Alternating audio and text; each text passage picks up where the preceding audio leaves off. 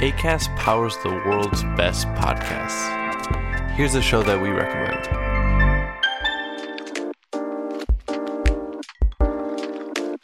When we feel better, we do better. That simple message is what Feel Better with Tara Stiles is all about. We share informative, inspiring, and healing conversations with respected leaders whose work embodies the action of making our world a better place. We also share simple practices based in meditation, Tai Chi, and gentle yoga that are a relief to breathe along with, whether you have time to stretch out on the ground or you're busy getting ready for your day. Settle in and enjoy learning something new that will surely support your well being, inspire your creativity, and help you feel a whole lot better. ACAST helps creators launch, grow, and monetize their podcasts everywhere. ACAST.com.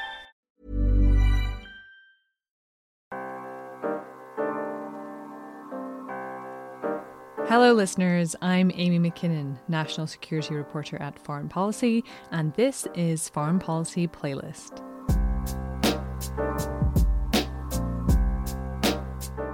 Are you overwhelmed by the sheer number of podcasts out there, feeling spoiled for choice? Well, then let us be your guide. Each week, we will recommend one podcast from somewhere around the world. This week, I'm featuring Overheard at National Geographic, which is now in its sixth season. If you've ever wondered what it might be like to go for a beer with the explorers and scientists at National Geographic and hear firsthand all of the incredible tales they have to tell from their travels, that's basically what this show is about. Overheard tells the story behind the story that you see in National Geographic. On the episode that we're going to feature today, hear from National Geographic photographer Kiliii Yüyan, who spent months camping on sea ice with Inupiaq whale hunters in the Arctic, and how climate change is threatening this ancient tradition. But first, I spoke to Eli Chen, a senior editor at Overheard, about the ideas behind the series. I love your series, and I also love the title because I also think it kind of a little bit resonates with the the foreign policy newsroom. Like if people could overhear the conversations that we have, they're not as exciting as Nat Geo, like sending photographers off to all these amazing places in the world. But um, we do have intensely nerdy, very specific conversations. um, I think of National Geographic as a very visual medium. Obviously, you have incredible reporters that write for you, but like it's the the that feeling of like that like that glossy magazine feel these beautiful pictures how has it been translating that into like a rich storytelling audio experience? And how do you work with your reporters and your photographers to kind of to get that?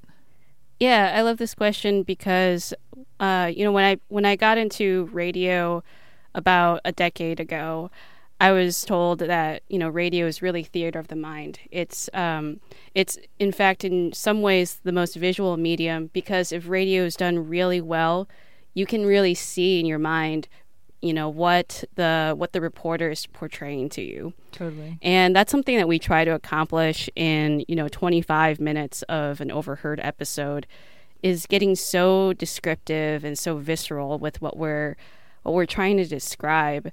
Um, you know, in whatever part of the world we're in, uh, you know, these stories that um, that take you to such different places that you feel you feel like immersed in the story that's being told. And you know, I I just worked on a piece um, about the adventures of one of our photographers, Kiliii Yüyan, and you know, he was so descriptive about you know what it was like to be out there on the Arctic ice, sort of camping with these indigenous whale hunters. That you know, especially with the the sound that he gave us, the, the sound that he captured of like seeing bearded seals underwater, or the sounds of you know bowhead whales um, you know, I really felt like I was out there. All of your staff and contributors must come back with incredible tales from where they go. But what for you makes yeah. for a great overheard story? What do you what do you look for and say that's that's an episode?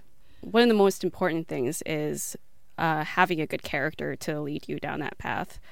Um, whether it's one of the Nat Geo explorers, um, a journalist, photographer, you know, there's um, there's usually a Nat Geo connection to every one of our episodes, so that's something we look for. But we also, you know, you're not going to listen to something that's told by Mm-hmm. somebody very dull. You you want someone very engaging to sort of bring you down um, the path of an unusual and strange story, which is what we try to accomplish with most of our episodes. And we try to find, you know, sort of an element of like mystery or surprise or something that will, you know, captivate you to want to know more about what this story is about.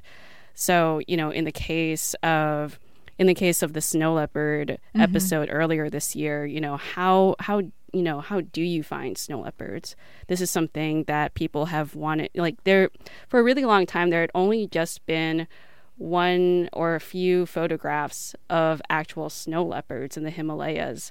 Um, nowadays, there are lots of people with photos of them because tourism has grown so much. But you know, there's that sort of intrigue that we try to that we try to insert in each episode.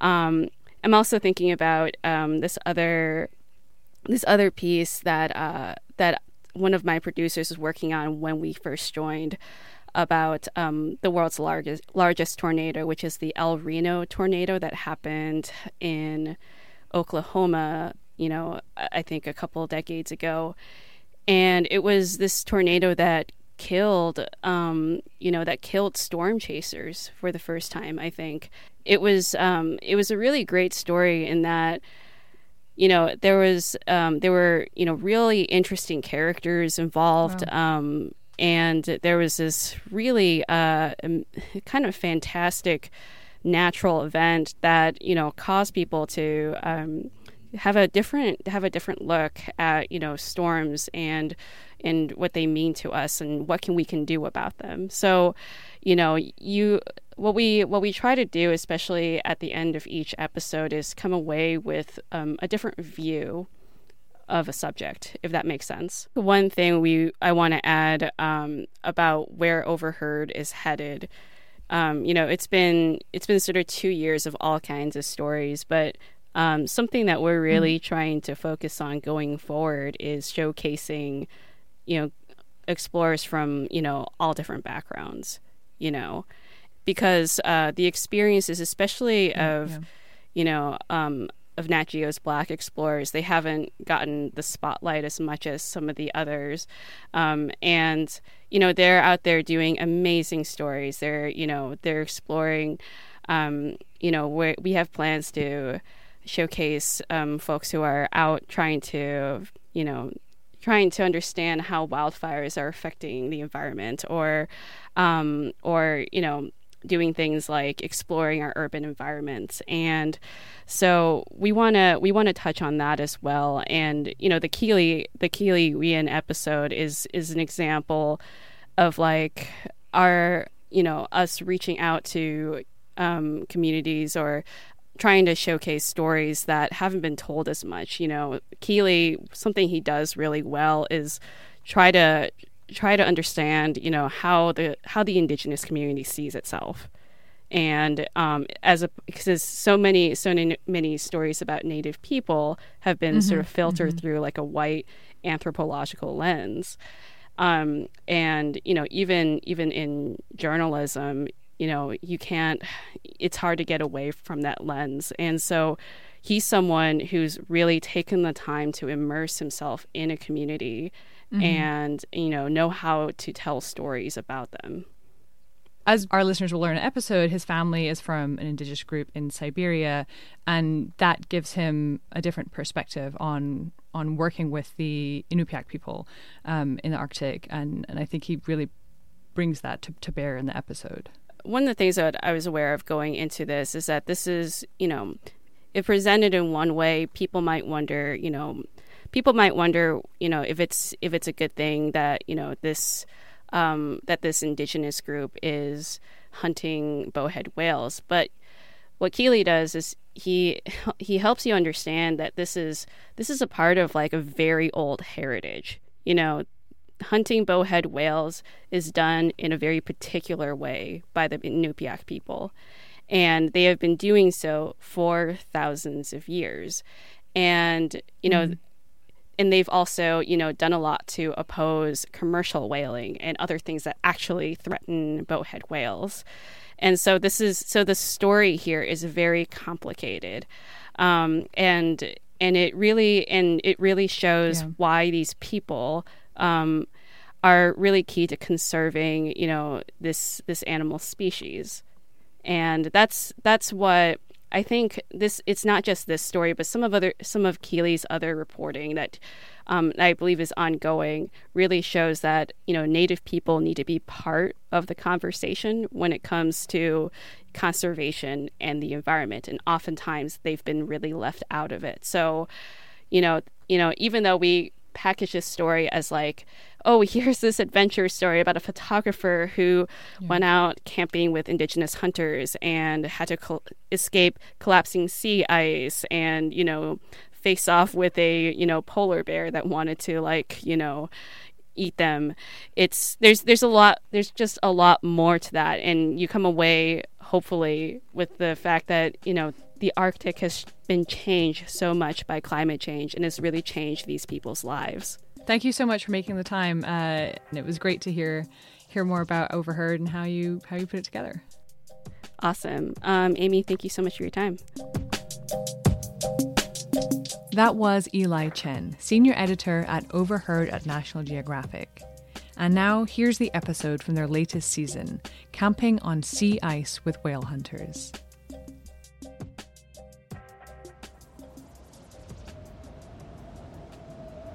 An evu is an amazing word for something terrifying.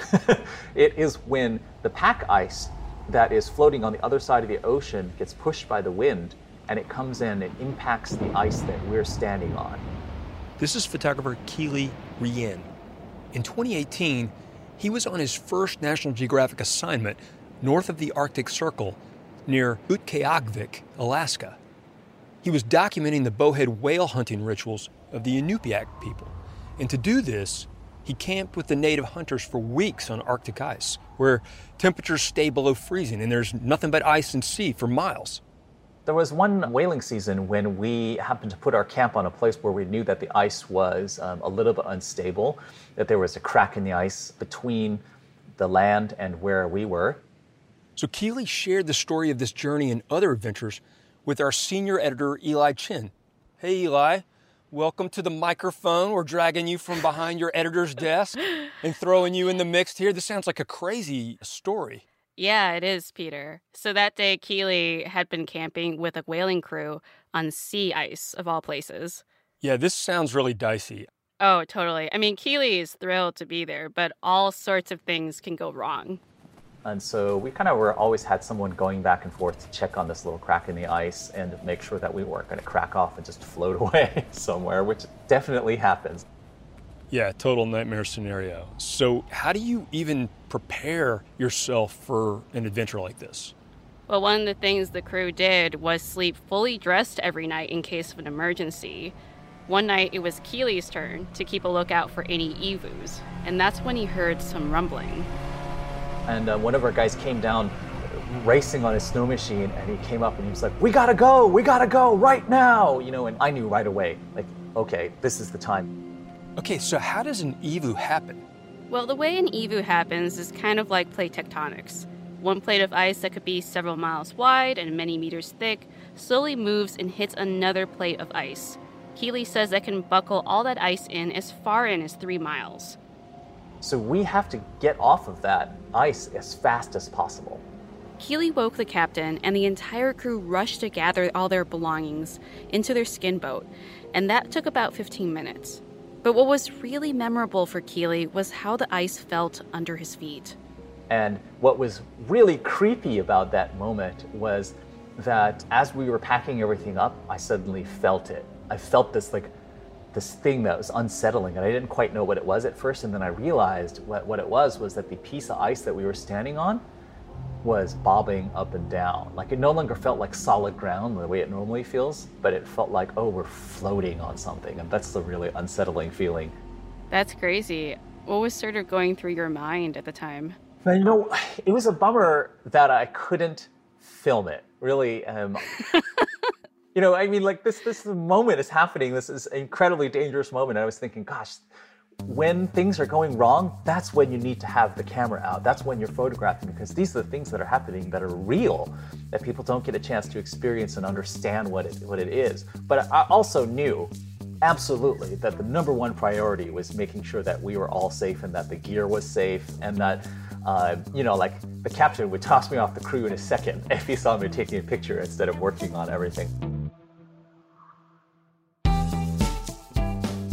i'm eli chen and you're listening to overheard at national geographic a show where we eavesdrop on the wild conversations we have at nat geo and follow them to the edges of our big weird beautiful world this week, a photographer shares what he experienced over five years while camping on sea ice with native Arctic whale hunters, and how climate change is increasingly becoming a threat to the lives of these hunters and could forever change their ancient traditions. More after this.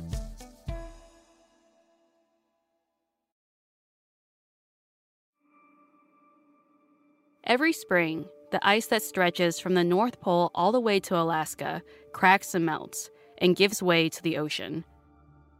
When that happens, the Inupiaq do what they've done for thousands of years. Men and women head out to where the ice meets the sea and look for bowhead whales as they begin their migration from the Bering Sea to the Canadian Arctic. The black bodied whales have triangle shaped heads that they use to break through the ice, and they can live up to 200 years, making them one of the longest living mammals in the world. And when they spot the whales, hunting crews set out on umiaks, long boats made of animal hide, in hopes of catching bowhead whales. I love being out. I'll like wake up at 10 p.m. and then be up through the night. Kiliii spent collectively 10 months over five years with these whaling crews. He often volunteered to be the night watch, keeping an eye out for evus and other threats.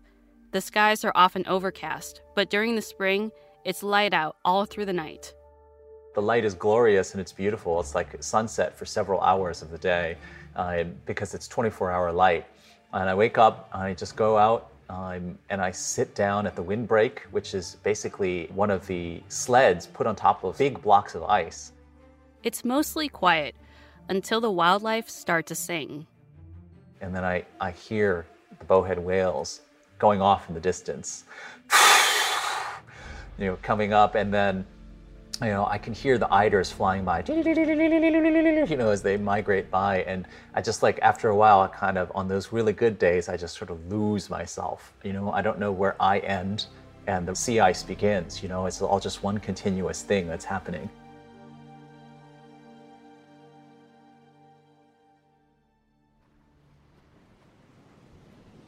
The hunters also listen for wildlife in the water. Kiliii would watch a co captain of the crew stick a wooden paddle in the water and plant the end of the paddle to his ear to listen for sounds of whales. You hear this deep droning sound like a deep male opera singer, kind of, and it just goes on and it's very slow. And then there's the bearded seals who are singing almost like sort of like pop singers. You know, they're like. It's, it's very um, flighty and uh, full of different ups and downs, and it's really quick. Access to fruits and vegetables is extremely limited in northern Alaska, so the Inupiaq heavily depend on muktuk, or whale skin and blubber, for essential vitamins and nutrients. Their diet also includes seals, walruses, and other Arctic animals, so the Inupiaq people learn how to hunt in childhood. A lot of my Inupiaq friends will say that the ocean is our garden because all the food in the form of marine mammals and animals that you know that come from the ocean. The whale also feeds them spiritually. It's so central to their culture that every spring they hold a festival where everyone in the community gets a share of the muktuk. And for three days, they sing traditional songs, dance, tell stories, and celebrate what the whale has given them. How many whales might these hunters capture in a season? The village of Utqiagvik normally gets around six or seven whales in, in the season. Uh, you know, it can vary a lot. But Kiliii says the Arctic environment has changed drastically in recent years, and that's had a real impact on whale hunting. He says last year was the first season where no one caught any using a traditional skin boat. They had to use a motorboat to catch them. And that was a really big deal. That was an enormous deal because um, no one understood why the whales weren't coming. As it turns out, it's probably climate change related because the ice had receded so much. Arctic ice has been melting at alarming rates because of rising global temperatures. And the increasing ice melt means more open water up in the Arctic and more distance between the ice and the whales. So um, they weren't getting close enough for, for uh, the hunters to access. So that turns out to be a big problem because those whales feed a lot of people. When the crew sees a whale, they'll rush from the ice into their boat, row right up to the whale, and spear it using harpoons. Then they'll tie a rope around its tail and tow it back to the village. Once they get there, they have to pull this whale ashore, an animal that can weigh more than 60 tons. There is about 50 people pulling on it with a rope that goes through a series of pulleys, and the bulk of the whale is still in the ocean. Kiliii saw this tug of war between about 50 people and one huge whale. And while people are trying to pull the whale, sheets of ice will break off from under them under the sheer pressure of the whale's weight. So that's really not good because that means every time the whale breaks through and breaks chunks of ice, it means we lose hours of work because it takes hours and hours and hours to pull up a whale with all of these people and uh, a lot of blood, sweat, and tears um, to get the whale up. The crew will try their best to find a thick body of ice to pull the whale up on, but. Sea ice is so thin now that it's really hard to find any place to pull up the whales at all.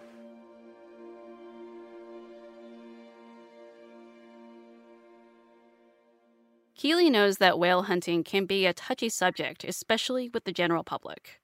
Like I see in my Instagram comments, and I know that when I talk about whaling, that for um, non Indigenous peoples, the first thing they think of is, oh my God, how can you guys be hunting whales, these beautiful creatures, when there's so few whales left? Kiliii says the Inupiaq have hunted bowhead whales for so long that they have tactics for hunting them without overharvesting them. The Inupiaq know which ones are pregnant females and they won't hunt those. There's a strong taboo on that. They know which ones to chase down and how to hunt, what seasons to hunt, and they do things like hunt from traditional skin boats to make sure that the take isn't too large, etc. But commercial whaling that started in the 18th century and lasted until the early 20th century decimated the bowhead whale population. The International Whaling Commission then tried to ban Alaskan native bowhead whaling in 1977, and the Inupiaq fought for the right to hunt and manage their own bowhead whale population. Kiliii says that the population rose after the Inupiaq began managing it. The bowhead whale population has literally tripled in uh, the last 40 years. It's an amazing, amazing feat. And now Inupiaq are known as the poster children for, uh, for indigenous traditional knowledge. The Inupiaq want to protect the species to preserve their ancient culture and ensure that the whales will be around for their children and many generations after that. Conserving the land is all about having a relationship with the things in it if we don't have our hands in the water, if we don't have our hands on the wildlife, you know, if we aren't deeply engaged, if they're not feeding us, you know, literally feeding us, then we forget about them. So, as we've established, trying to catch a whale is hard work. And on top of that, the Inupiaq hunters also have to deal with another major threat, one that's gotten worse in recent years. Do you want to hear about the polar bear attack? Sure. That's a good one. yeah, tell me about the polar bear attack. Just to set up the story, Kiliii's on his first trip with an Inupiaq whaling crew. They spent a pretty exhausting week chopping down ice mountains. The ice is full of them. And they'd made their way to the edge of the ice sheet to set up camp. And we get there, and everyone's relaxing for the first moment of time. But even when you're tired, you have to stay vigilant. And then all of a sudden I hear, Nanuk! Nanuk! which means polar bear in Inupiaq. Uh, when I heard that, like I could just sort of feel all all of my senses like snap into sharp relief. I was like, oh my god, something is happening big time, you know. And um, my first thought was, oh gosh, there's a polar bear out there. Do I have the right lens on? Kiliii and other members of the crew didn't see the polar bear at first. They looked all over the horizon for it. And then I see it all of a sudden, and it's right there And I realized that I've been looking like out on the horizon, and it's not on the horizon. It's way closer. It's less than 15 yards away from us, like which is very close. That is way too close for a massive predator like that. The polar bear looked like it was going to charge at them. Kiliii remembers one crew member next to him searching through his pockets. He's got his rifle in his hand, and the bolt is, uh, you know, the chamber is empty. He's looking around for bullets, but there's no bullets in any of his. Um, he's no, got no ammo in any of his pockets or anything. And then another crew member, a hunter named Muckalik, sprang into action. And he has grabbed his rifle and spun around 180 degrees and taken a shot before he's even stopped moving. And this polar bear, which is in mid motion, just collapses to the ground and skids forward. Muckalik hit the bear right in the spine, killing it immediately. My heart is racing, of course, and, and we're waiting, and the polar bear is just lying there, I'm not moving or anything, but everyone knows that it's still dangerous. The crew throws some blocks of ice at the bear, just to make sure it's dead. Then they go over to inspect it.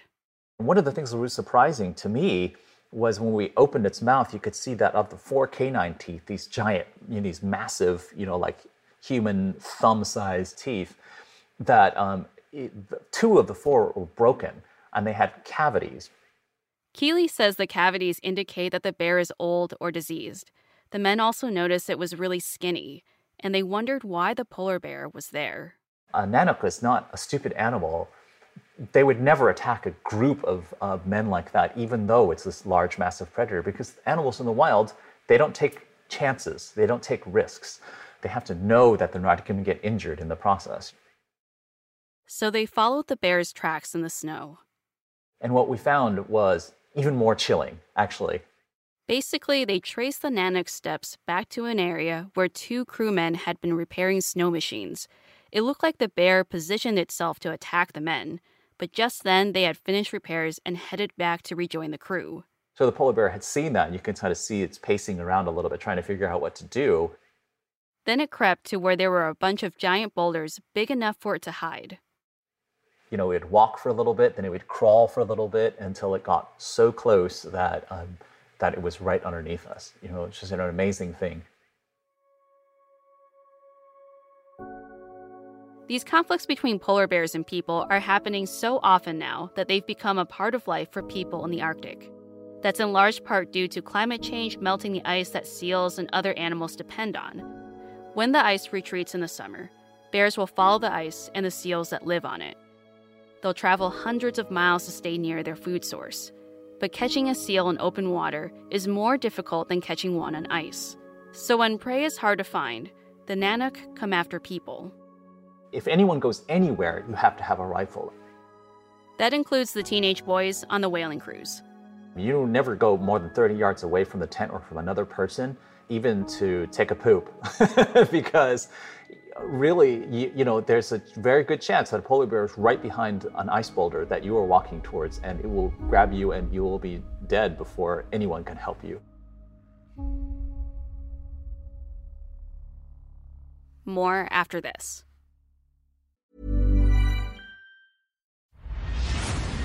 My name's Kurt Jaimungal, and this is the Theories of Everything podcast, the show where we bring rigor to mathematics, physics, and consciousness, exploring grand unified theories as well as free will and God. Even exploring aliens with former CIA Lou Elizondo, heated debates on metaphysics with Kastrup and Vervaeke. Imagine you are an organism that spans a galaxy. How does the universe look to you? Type in Theories of Everything on YouTube, Spotify, iTunes, all platforms.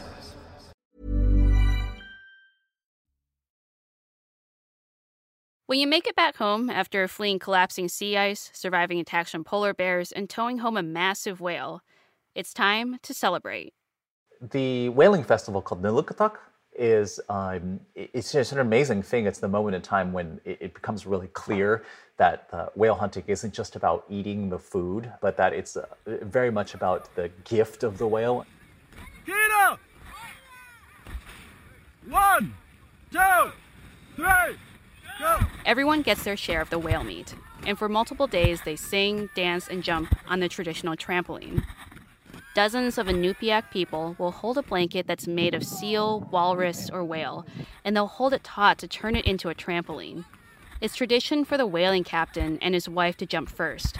Then people will take turns, jumping as high as 20, 30 feet in the air. Wait for him! Three, go! Kiliii says it's scenes like this that showed him what story he was really there to tell. You know, I came in thinking that this would be a great story about uh, whaling and the whale hunt, and realized eventually that what it was really about was community, about how community comes together, and about the relationship between the bowhead whale and the Inupiaq people. It's worth mentioning that Kiliii has a personal connection to Indigenous people. Could you talk about why you're drawn to Native communities and telling stories about them? Yeah, I think in a lot of ways the the biggest draw for me is wanting to get something back that I had lost. Kiliii is Chinese American and Nanai, or Siberian native. During the Communist Revolution, Kiliii's parents fled China for the United States. With the communist revolution in China, that really kind of took away my homeland from my parents and myself. You know, we were forced to migrate and forced to leave. My parents were refugees, um, which is the story of so many, so many East Asian people. And so, I, for me, going to these indigenous communities is a way for me to feel like I was getting a part of that back. His name, Kiliii, is also connected to folklore. As a kid, Kiliii grew up hearing mythical stories told to him by his grandmother, who grew up with the Nanai tribe. These are hunter gatherers who live alongside the Heilongjiang River, which separates China and Russia. One of these stories is about a hero named Kiliii, a man who could transform into an orca whale. I, you know, I think to myself, gosh, why did I become so interested in hunting and fishing and being out on the land and interested in people who were living so close in that relationship? I, and that's absolutely due to my grandmother just sort of filling my head with all these cool stories, which I think as a kid really swept me away.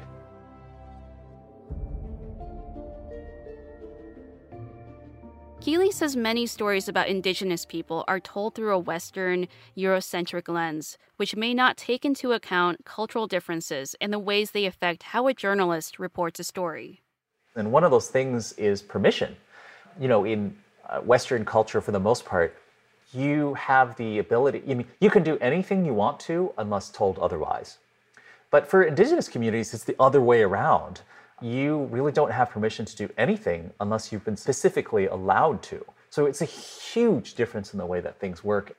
Most news organizations, including National Geographic, have a policy of not compensating interview subjects. But the Inupiaq culture operates on a gift economy, so Kiliii has made sure to give something in return to the people he's documented.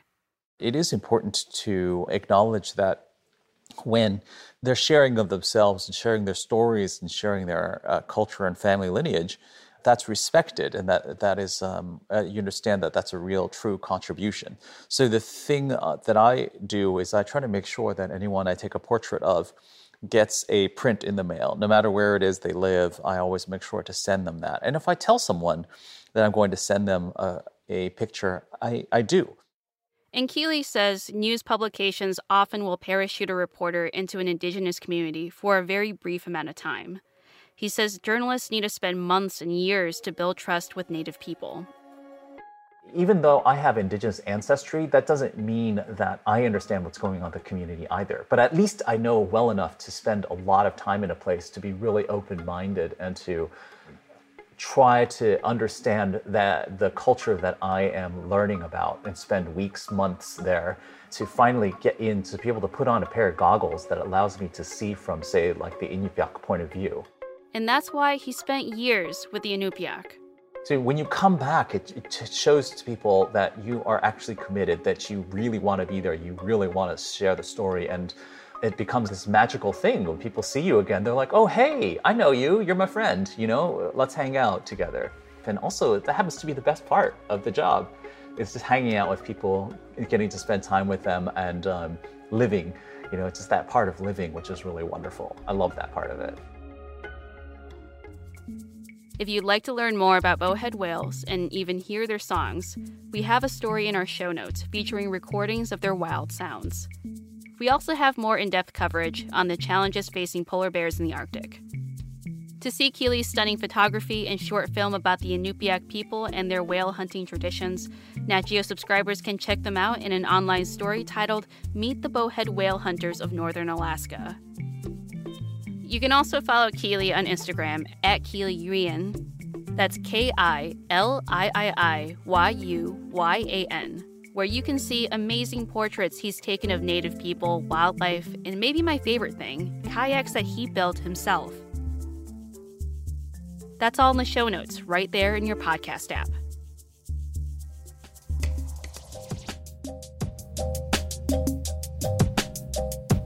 And that was the episode Camping on Sea Ice with Whale Hunters. My thanks to National Geographic for sharing their podcast with us. Make sure to check out all six seasons wherever you get your podcasts or online at nationalgeographic.com. That's all for Foreign Policy Playlist. If you liked what you heard, please subscribe. And if you want to suggest a great podcast, please email us at podcasts at foreignpolicy.com. This show is hosted by me, Amy Mackinnon, and it is produced by Darcy Palder, Rob Sachs, Rosie Julin, and Simone Perez. Our executive producer of podcasts is Dan Efron.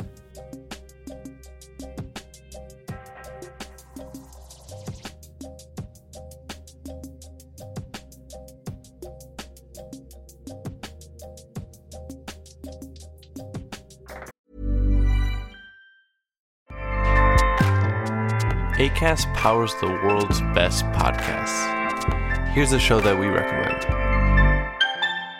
It is a truth universally acknowledged that it is always the right time to read, talk, and think about Pride and Prejudice. But why is it this book that we universally acknowledge? Why has Pride and Prejudice lasted for over two centuries as the most famous romance novel of all time?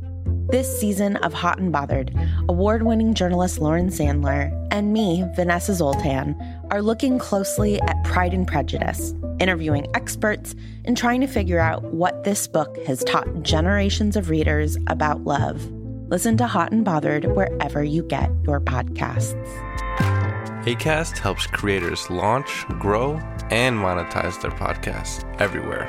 ACAST.com.